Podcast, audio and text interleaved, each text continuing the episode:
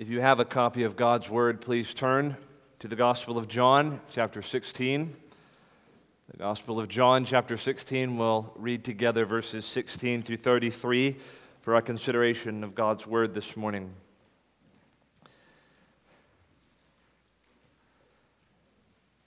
It's glorious to sing with you. It's glorious to sing that song with you. And I, I hope it's in your minds that one day, uh, the trumpet will sound and the Lord will descend, and we will all see him, and I'll meet with him and stand before him. And that could be when we just wake up on a Saturday morning with no expectation of anything spectacular happening that day. Uh, that could be while you're picking up your groceries at Publix. That could be in the next 15 minutes. But the Lord is coming back. He will descend, and we'll all meet him. Let's read together this morning John 16, verses 16 through 33. Follow along as I read. A little while, and you will see me no longer. And again, a little while, and you will see me. So some of his disciples said to one another, what is this that he says to us? A little while and you will not see me, and again a little while and you will see me, and because I am going to the Father? So they were saying, What does he mean by a little while? We do not know what he is talking about. Jesus knew what they wanted to ask him, so he said to them, Is this what you are asking yourselves? What I meant by saying a little while and you will not see me, and again a little while and you will see me? Truly, truly, I say to you, you will weep and lament, but the world will rejoice. You will be sorrowful, but your sorrow will turn into joy. When a woman is giving birth, she has sorrow because her hour has come. But when she has delivered the baby, she no longer remembers the anguish for joy that a human being has been born into the world. So also you have sorrow now, but I will see you again, and your hearts will rejoice, and no one will take your joy from you. In that day you will ask nothing of me. Truly, truly, I say to you, whatever you ask of the Father in my name, he will give it to you. Until now, you have asked nothing in my name. Ask, and you will receive, that your joy may be full. I have said these things to you in figures of speech. The hour is coming when I will no longer speak to you in figures of speech, but will tell you plainly about the Father. In that day, you will ask in my name, and I do not say to you that I will ask the Father on your behalf. For the Father himself loves you, because you have loved me and have believed that I came from God. I came from the Father and have come into the world, and now I am leaving the world and going to the Father. His disciples said, Ah, now you are speaking plainly and not using figurative speech. Now we know that you know all things and do not need anyone to question you. This is why we believe that you came from God. Jesus answered them, Do you now believe? Behold, the hour is coming. Indeed, it has come. When you will be scattered, each to his own home, and will leave me alone.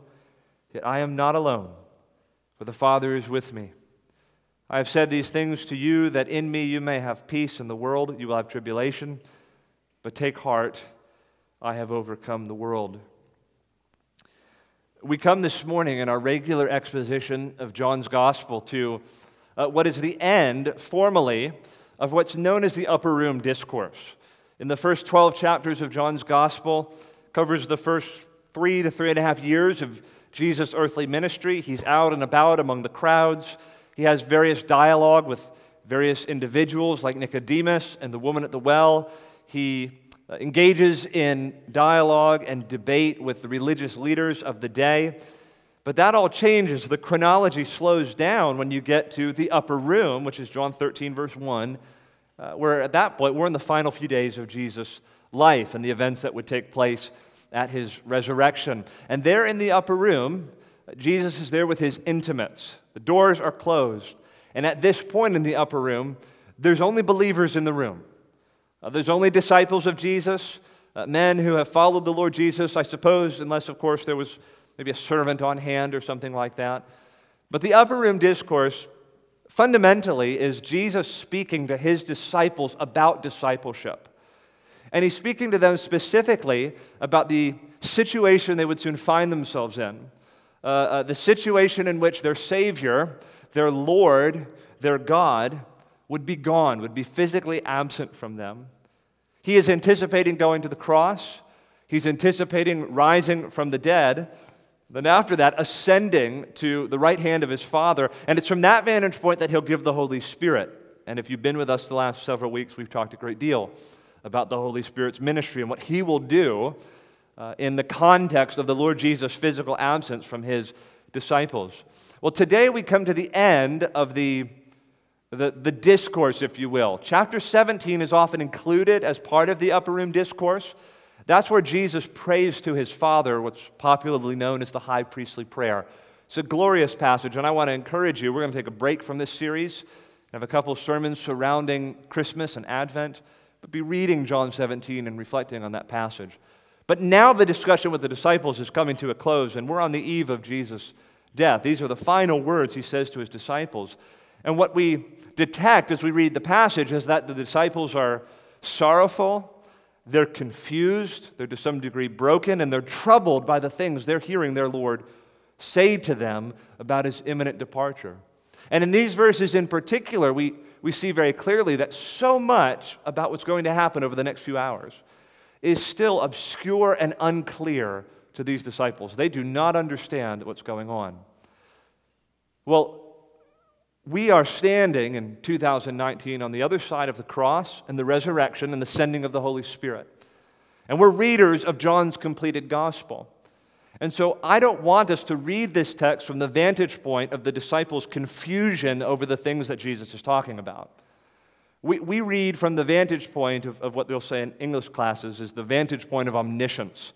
We, we know what's going on in the hearts and minds of these disciples. We're given insight into what's going on in Jesus' heart and mind. And we know the end of the story. We know where this narrative is going. So I want to, to preach this text this morning from the vantage point of one who knows precisely what Jesus is talking about even though the events that Jesus is talking about in these verses are unclear to those disciples who are sitting at table with the Lord Jesus there. And, and what we'll find is that the events, the, the historic events that Jesus is talking about, uh, are the core events making up the gospel message itself. So it is of the most urgent importance that we understand what our Lord Jesus is saying to us. So I want to unfold the narrative this morning under four main headings. The first heading is this Jesus announces his impending death and subsequent resurrection. Jesus announces his impending death and his subsequent resurrection. And I believe this is what he's talking about, what he has in his mind in verse 16. If you would look at that verse again, he says, A little while, and you will see me no longer. Again, a little while, and you will see me.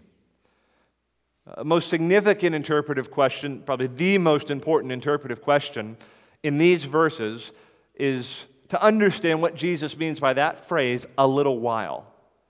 What does he have in his mind? Specifically, there's going to be this little while where they're going to continue with Jesus, and then he's going to be gone. And then there's going to be another little while. He'll be gone during that little while, and then he'll come back. What is it that Jesus has in mind? Well, some commentators have suggested that this is a reference to Jesus' ascension uh, back to the Father a little while, and then he's going to ascend. And then another little while, and we're currently living in that little while, and then Jesus will come again. That is certainly not what Jesus is talking about. That is not at all what Jesus is conveying in this passage. Jesus is actually referring to the immediate events of his death and resurrection. Like a, a little while, literally, less than 24 hours, and you're not going to see me. I'm going to be in the grave, and you're going to scatter and weep and lament. But then it's only a little while after that, and I'm going to rise again within a matter of probably less than 48 hours. I'm going to rise, and you will see me, and you will have joy, and no one will take your joy away from you. I think that's clear from some of the explicit statements that Jesus makes in the passage. I think it's clear from the subsequent events that play out in John's gospel. I think one of the clearest indications that that's what Jesus is talking about is his reference in this passage in verse 32 to uh, the hour that has come, or his hour that has come. Again, if you've been with us in our series on John, we've seen Jesus make reference, haven't we, to his fateful hour. In John 1 through 12, those first three to three and a half years of his earthly ministry, he's always looking ahead to the hour that's to come. Something climactic is out there in the future. There's some great task that Jesus has been given to accomplish, and he's always saying, My hour has not yet come, or, or My hour is coming, or it's always forward looking. But then when we get to the upper room where the chronology slows down, as it were, Jesus opens that upper room discourse, John 13, verse 1, by saying, uh, or excuse me, John writes, knowing that his hour had come to depart out of this world to the Father. Having loved his own who were in the world, he loved them to the end. That's the start of the discourse. And then at the end of the discourse, in chapter 16, it ends again with this reference to the hour. In chapter 16, verse 32, behold, the hour is coming. Indeed, it has come.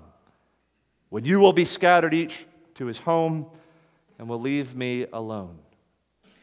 The fateful hour, the great mission, the great task that the Father had given to his Son to accomplish, the great climax of the gospel is now upon Christ and upon these disciples. And all that stands between Jesus and his bloody death on the cross under the wrath of God for the forgiveness of sins is a little while.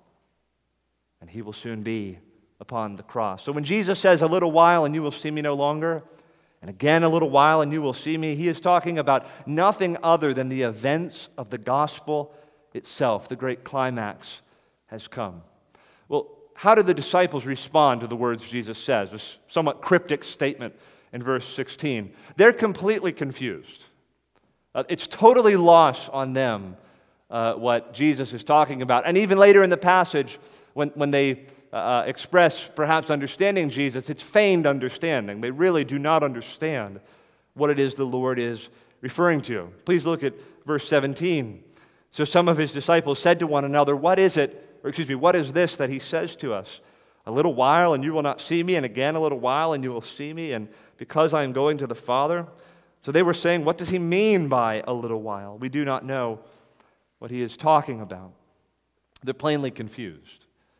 And they will be confused until the resurrection. It's evident all the way up to Jesus' death that none of his disciples and none of the Jews had any expectation that Jesus would die. There was not a, a soul in Jerusalem that expected that Jesus was going to die. He's the Messiah. He's the son of David who's supposed to reign on his father's throne forever. And messiahs don't die. The, the, the, disciples' framework for what the Christ would do doesn't include uh, going to the cross and suffering a painful and agonizing and humiliating death at the hands of men. It's just not what messiahs do. They had no expectation that this is where the plan was going. Uh, but Jesus has already been telling them about his departure. He's been clear with them this is going to happen. I am going to depart from you. We saw in John 12, speaking explicitly of his death, he said to them, Unless a grain of wheat falls into the ground and dies, it cannot bear much fruit. But if it dies, it does bear much fruit. He's been telling them about his hour that is to come again and again. But on the eve of Jesus' death, within 24 hours of his darkest hour, the disciples are still entirely confused and entirely unprepared for what's about to take place. Nonetheless, this is Jesus' word to them about his impending death and subsequent resurrection. A little while you will see me no longer, and again a little while and you will see me. Now consider with me, secondly, is the announcement about his death and resurrection, albeit somewhat cryptically. Number two, Jesus predicts sorrow at his death. Jesus predicts sorrow at his death.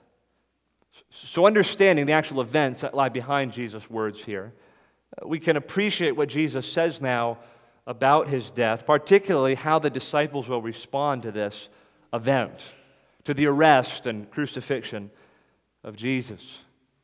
And what we read a number of times in these verses is that Jesus' death is going to create the most acute anguish and sorrow and despair for the disciples. Uh, he says, verse 20, Truly, truly, I say to you, you will weep and lament, but the world will rejoice. That's not like the world will rejoice because a Savior has come or something like that. It means the world, the created order in active rebellion against God, is going to rejoice that they have put the Lord to death. Truly, I say to you, you will weep and lament, the world will rejoice, you will be sorrowful. In verse 21, he compares it to the pain and sorrow of going through uh, labor. When a woman is giving birth, she has sorrow because her hour has come. Uh, now, even today, the, the birth experience, the labor experience can be quite traumatic. Uh, it can uh, bring a great deal of anxiety and anguish, all the more so in those days. Uh, to have a child was uh, a severely life threatening experience, not only for the mother, but for the child. The vast majority of children did die in childbirth, and many women died in childbirth. And the, the labor of a child was an hour of extreme anxiety. What's going to happen? What's going to become of, of, of the mother or the child? What's going to happen in this situation? And there's anguish, and there's anxiety, and there's pain, and there's labor.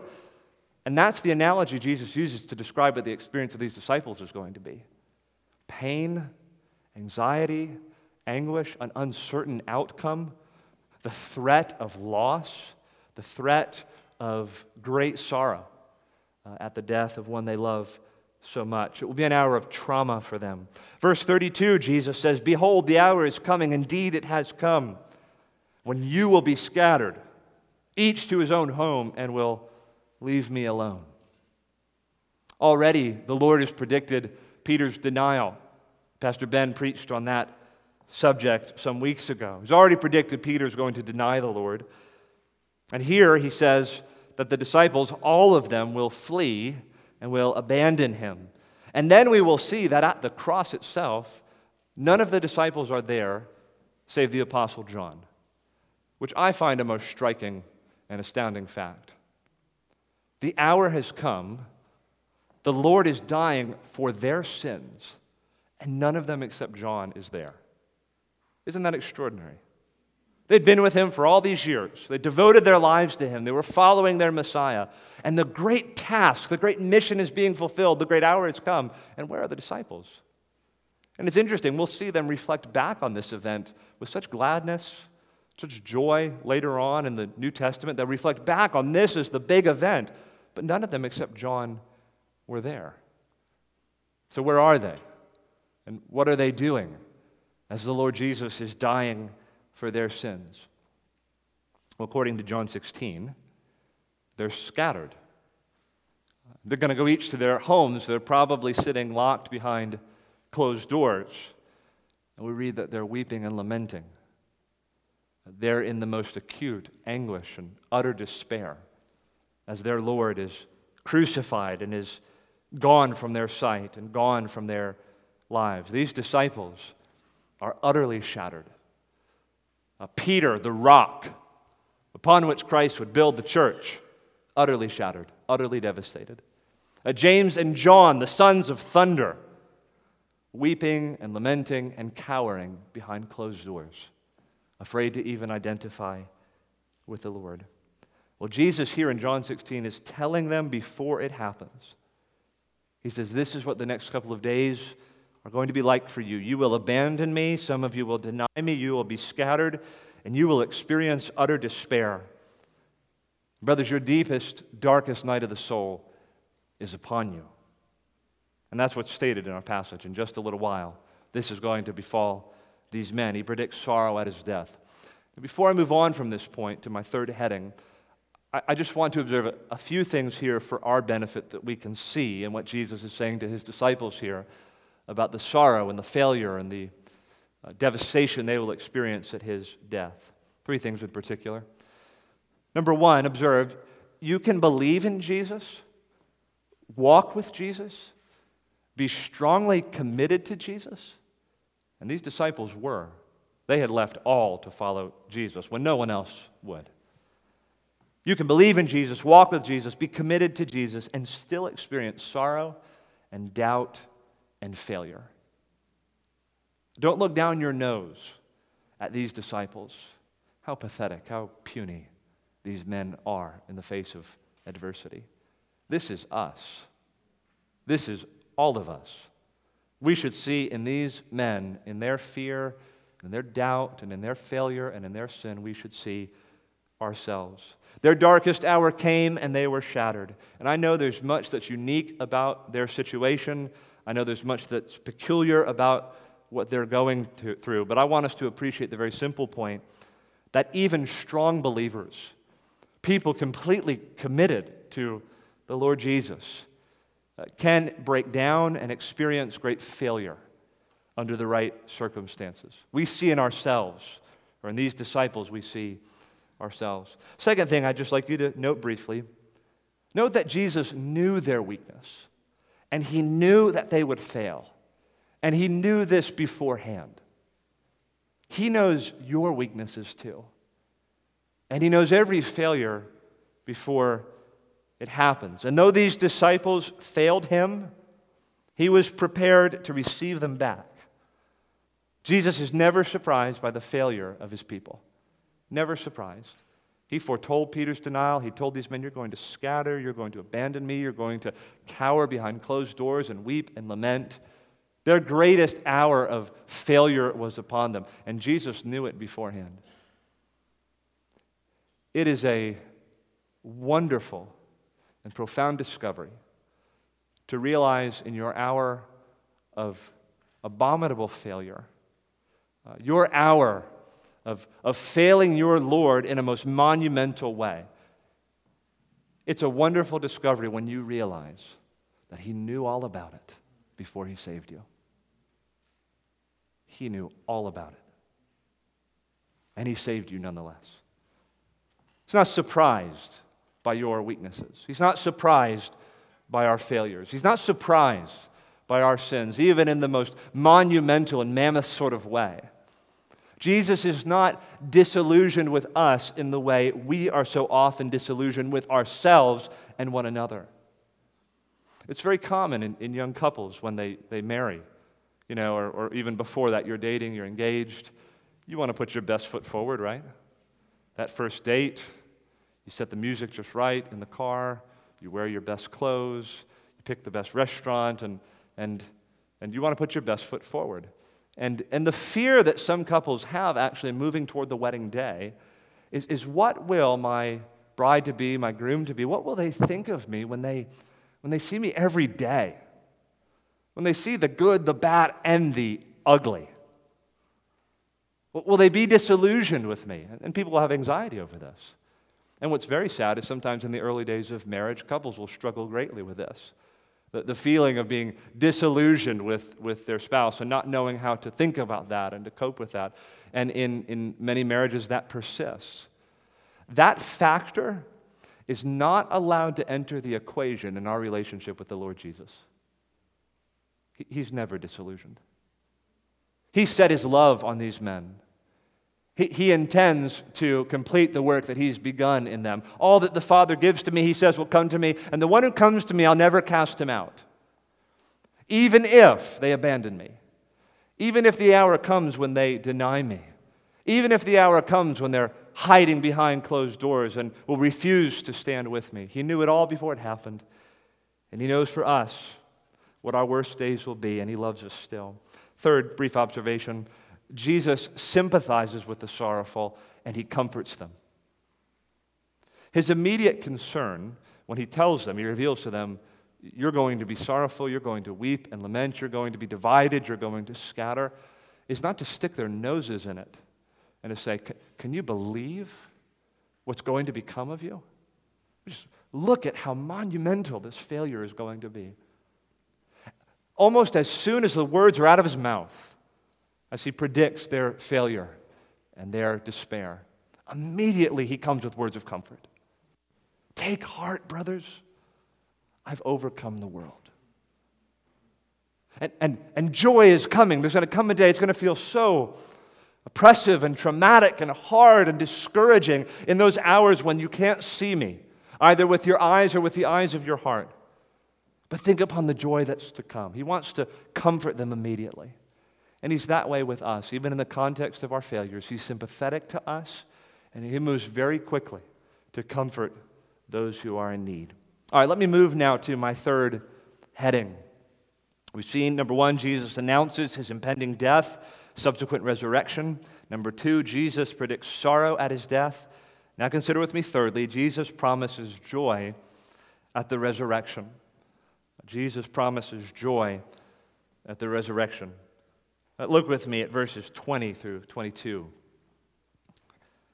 Truly, truly, I say to you, you will weep and lament, but the world will rejoice.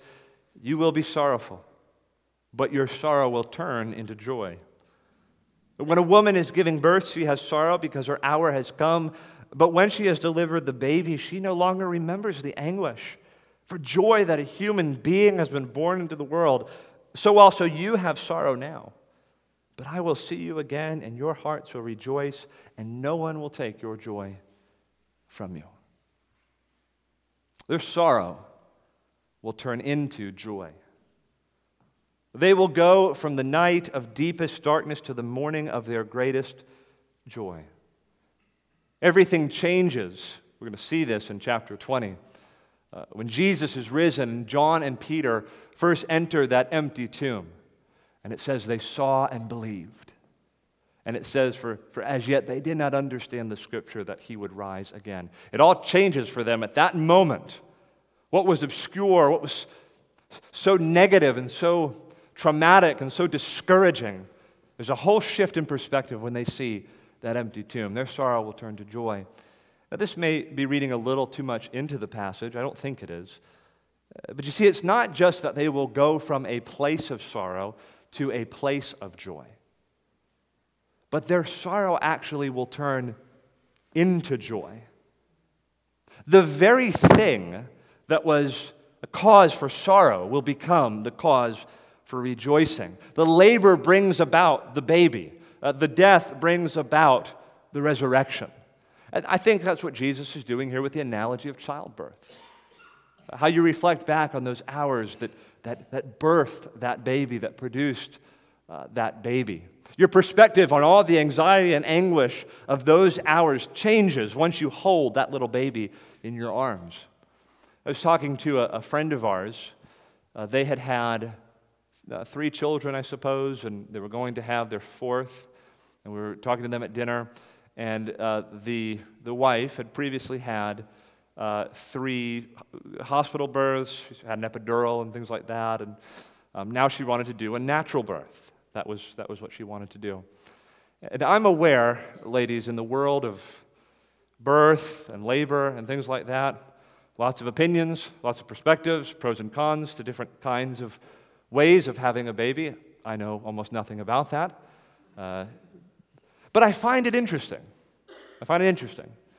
When I talk to women, I feel like more women are pursuing uh, natural birth nowadays, which I'm not at all negative about, but I just find it fascinating.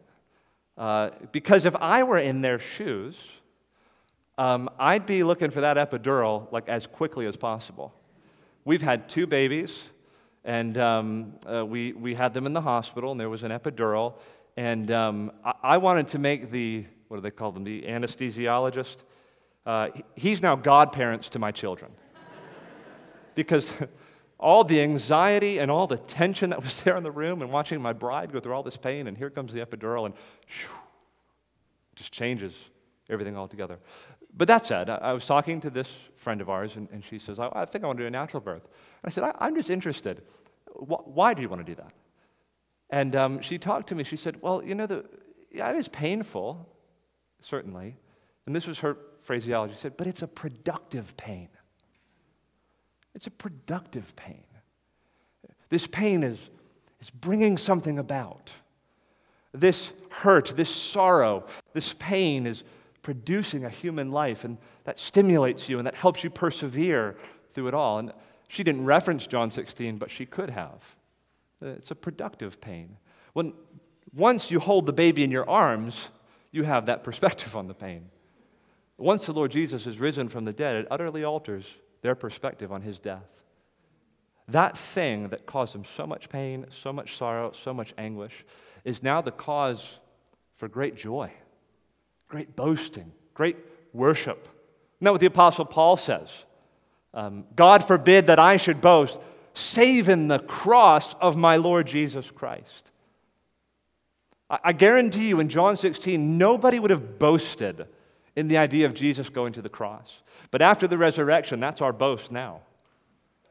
Now that redemption has been accomplished, we look back on that event with a completely different perspective. Our sorrow is turned into joy. And this is what's so wonderful about the resurrection.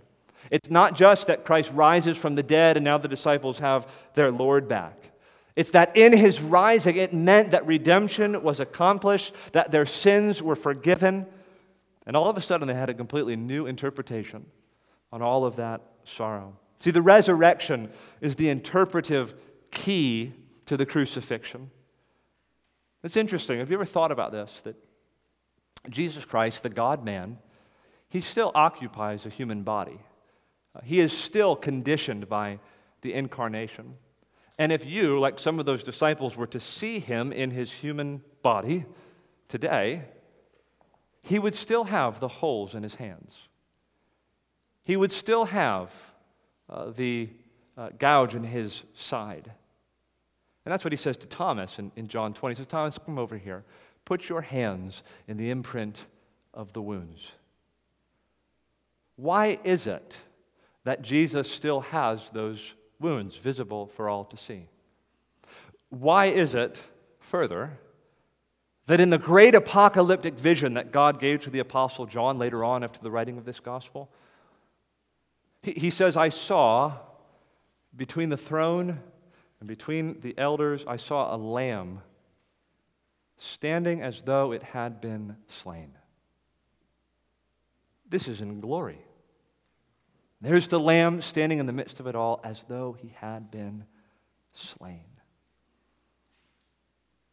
Is it not because part of the glory of heaven will be to see in those wounds that we have been saved by the blood of the Lord Jesus?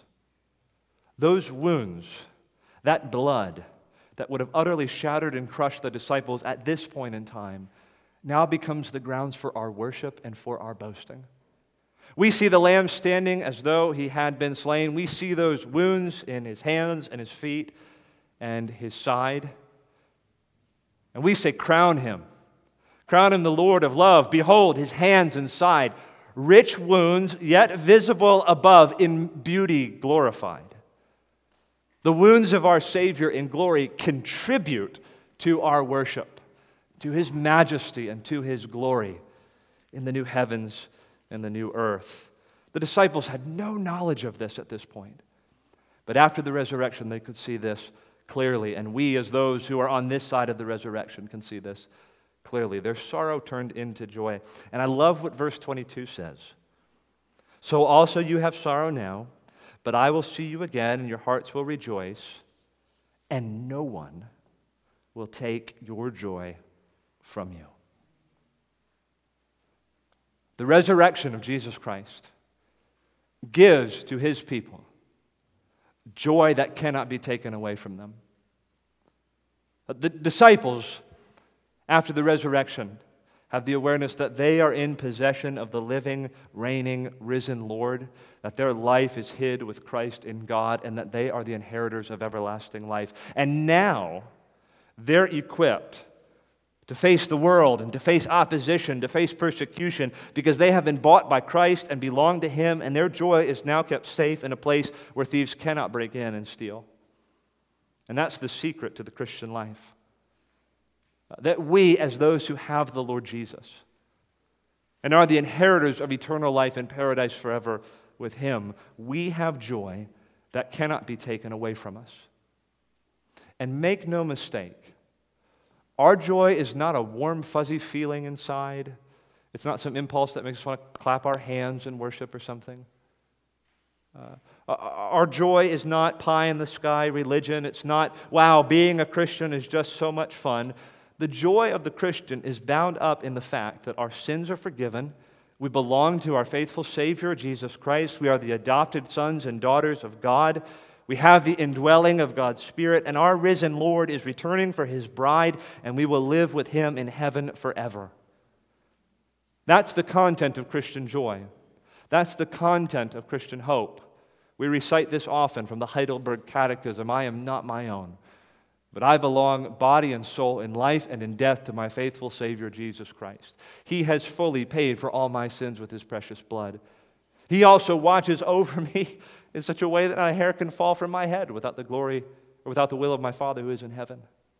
Indeed, all things must work together for my salvation. That's the content of Christian joy. And, and for those of you who, who don't identify with Christ or Christianity, that's what I want you to hear in this sermon. We don't gather here, we don't worship here because Jesus just makes us feel so warm inside. It's not a happy, clappy, plastered on smile kind of joy. It's the sure confidence that we're the sons and daughters of God, that we belong to Jesus Christ the Lamb, and that we'll be with him in glory forever. And perhaps the best thing about this joy is that no one can take it away from us. No one can take Jesus away from me. No one can take Jesus away from you if you're his.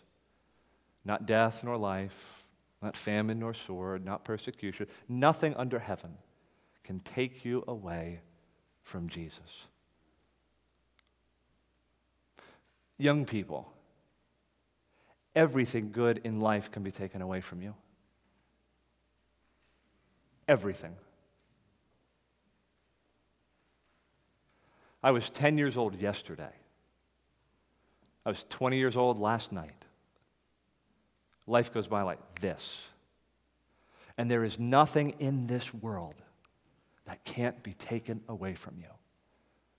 Even, and maybe even especially, those things that appear so sure. Those things that you set all of your heart and your life upon, it can all be taken away from you.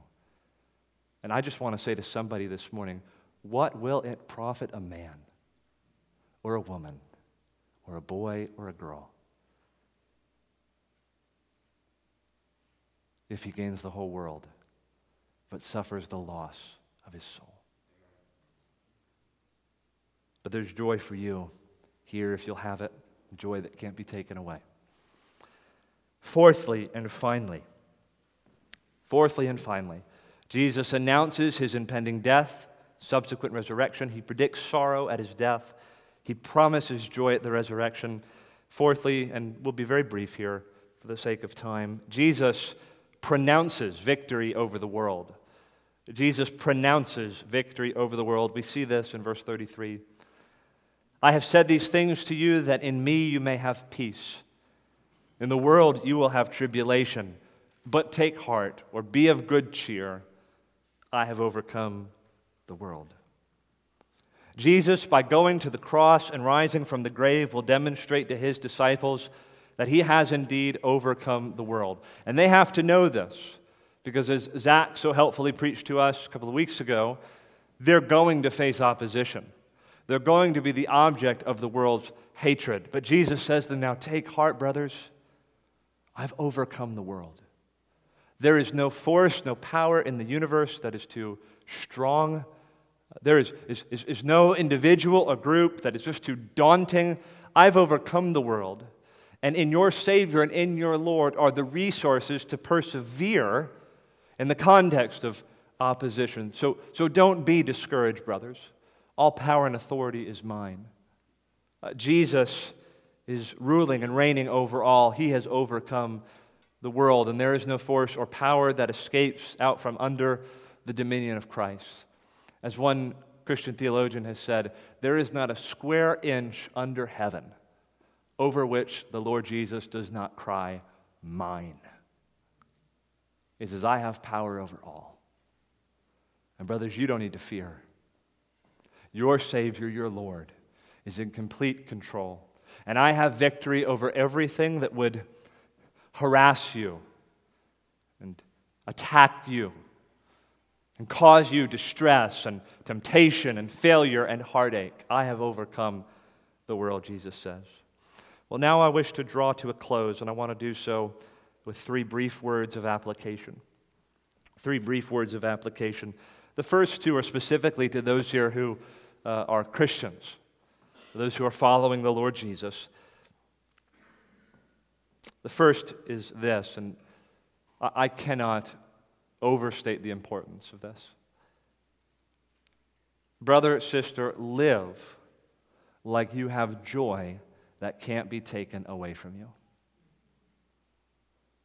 Live like you have joy that can't be taken away from you. We as Christians don't place our joy, our hope, our satisfaction in material things that can be taken away, or where thieves can break in and steal, or where moths can decompose. Uh, we don't live for things. We don't live for money. We store up treasures in heaven. Uh, we don't even live for relationships, though they're so important and so necessary and so part of the essence of our lives. Brothers and sisters, don't live like what is most precious to you can be taken away at any moment. Live like what is most precious, what is most sure, what is most wonderful, what is the greatest cause of delight in your life, that it can never be taken away from you. I'm really concerned about this, if I'm just being transparent with you. The way in which Christian people receive a cancer diagnosis should be qualitatively different from those who are outside of Christ. Over here, you have one person who stands to lose everything by that cancer diagnosis. All their possessions they can't take with them into the next life. They can't take their grandkids with them. No more vacations or holidays at the beach. They stand to lose everything by that diagnosis. And over here, you have someone for whom to live is Christ and to die is gain and to gain glory forever with the Lord Jesus. Shouldn't they hear that news differently? Now, I'm not saying we should be happy, clappy, and jump up and down about something like that. To get a cancer diagnosis is hard, it has implications that are sorrowful and difficult. But, but, but I'm just trying to illustrate the point. There's a way in which we could live like our health is the most important thing in the world. Or, or like if I don't have enough money in retirement, that, that, that it's all over, or something like that. I think you should exercise and seek to steward your bodies. I think you should save for retirement. Don't, don't hear me wrong. But I, am just saying there should be something different about the way Christian people live. There should be a difference in the way you talk to your kids about what matters in life. The, the, the things literally you verbalize to your children and the things that you model to your children, do they say to them that mom and dad have joy that cannot be taken away from them? That our lives, our souls are hid with Christ? We are storing up treasures in heaven. Or does your life communicate to your children that their best things will be in this life? Brothers and sisters, live. Live. Like your joy can't be taken away from you. Listen, aging is not the worst thing that can happen. To some people, it is, but not to us. Because we know as summer flowers, we fade and die, fame, youth, and beauty hurry by, but life eternal calls to us. Amen. We're looking at the reward, we're looking at our hope, we're looking at our joy, and it changes the way that we live. Second point of application. First was to live like you have joy that can't be taken away. Number two, live like you belong to one who has overcome the world. And here I mean something different from that first application live from the vantage point of one who lives in all the safety and security, courage, power afforded to one who belongs to Christ, the one who has overcome the world. Listen, life is very hard. Life is daunting. Life is painful.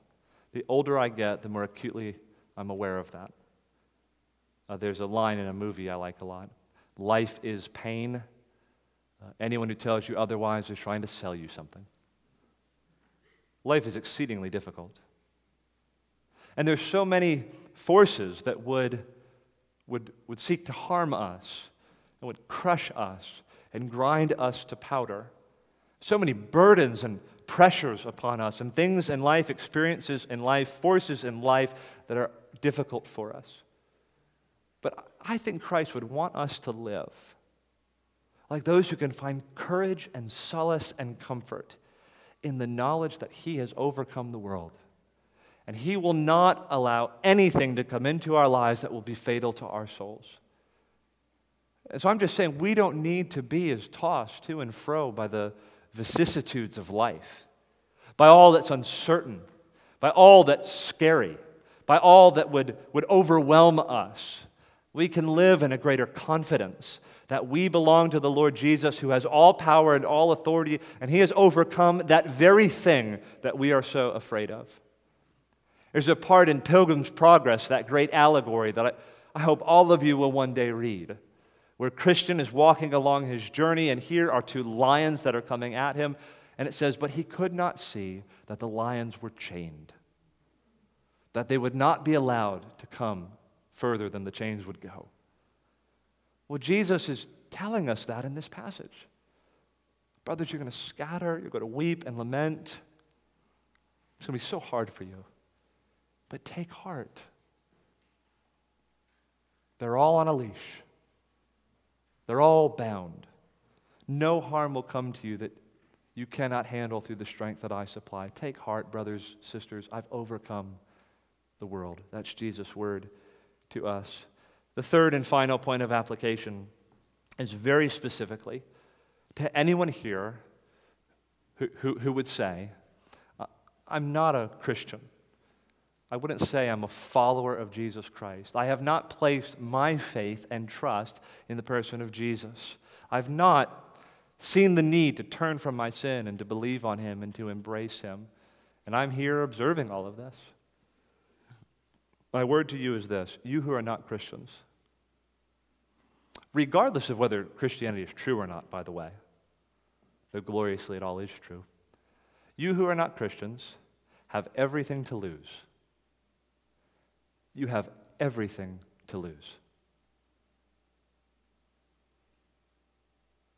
There's nothing in your life that you will not lose when you die. What does it say? You can't attach a U-Haul to a hearse, right? What are you going to take with you into those final hours of your life, those hours that are coming for each and every one of us? I mean, you know this, right? Maybe this just needs to be said. It should be obvious everywhere around us. You and I are going to die. Let that sink in. It could be 30 minutes from now, 30 years from now, but, but you're going to die. And what profit will it be to you if you gain everything in this life, but suffer the loss of your never dying soul? My friend, in sincerest love, I want to hold out to you joy that cannot be taken away from you. I want to warn you that there is coming a day when all that is sacred to you, all that you hold dear, will be taken away from you. But that if you have Christ, you have all. If you have Him, you have joy. If you have Him, you have hope and life. And, and what's so wonderful about this is it's held out to everybody. It's not the secret possession of a few.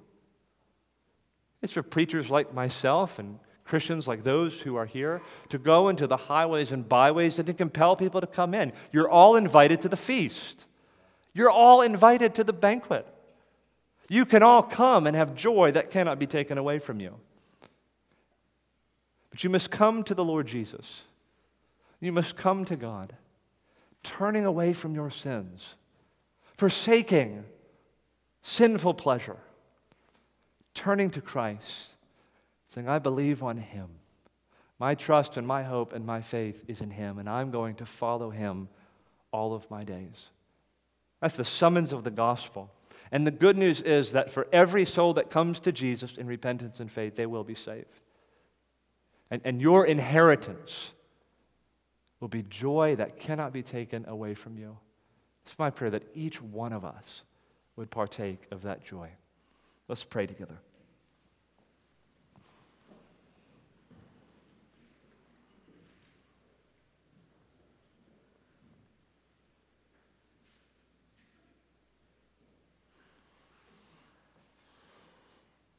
Our Father in heaven, the reminders are daily surrounding us that everything in this life is so unsteady and so unsure.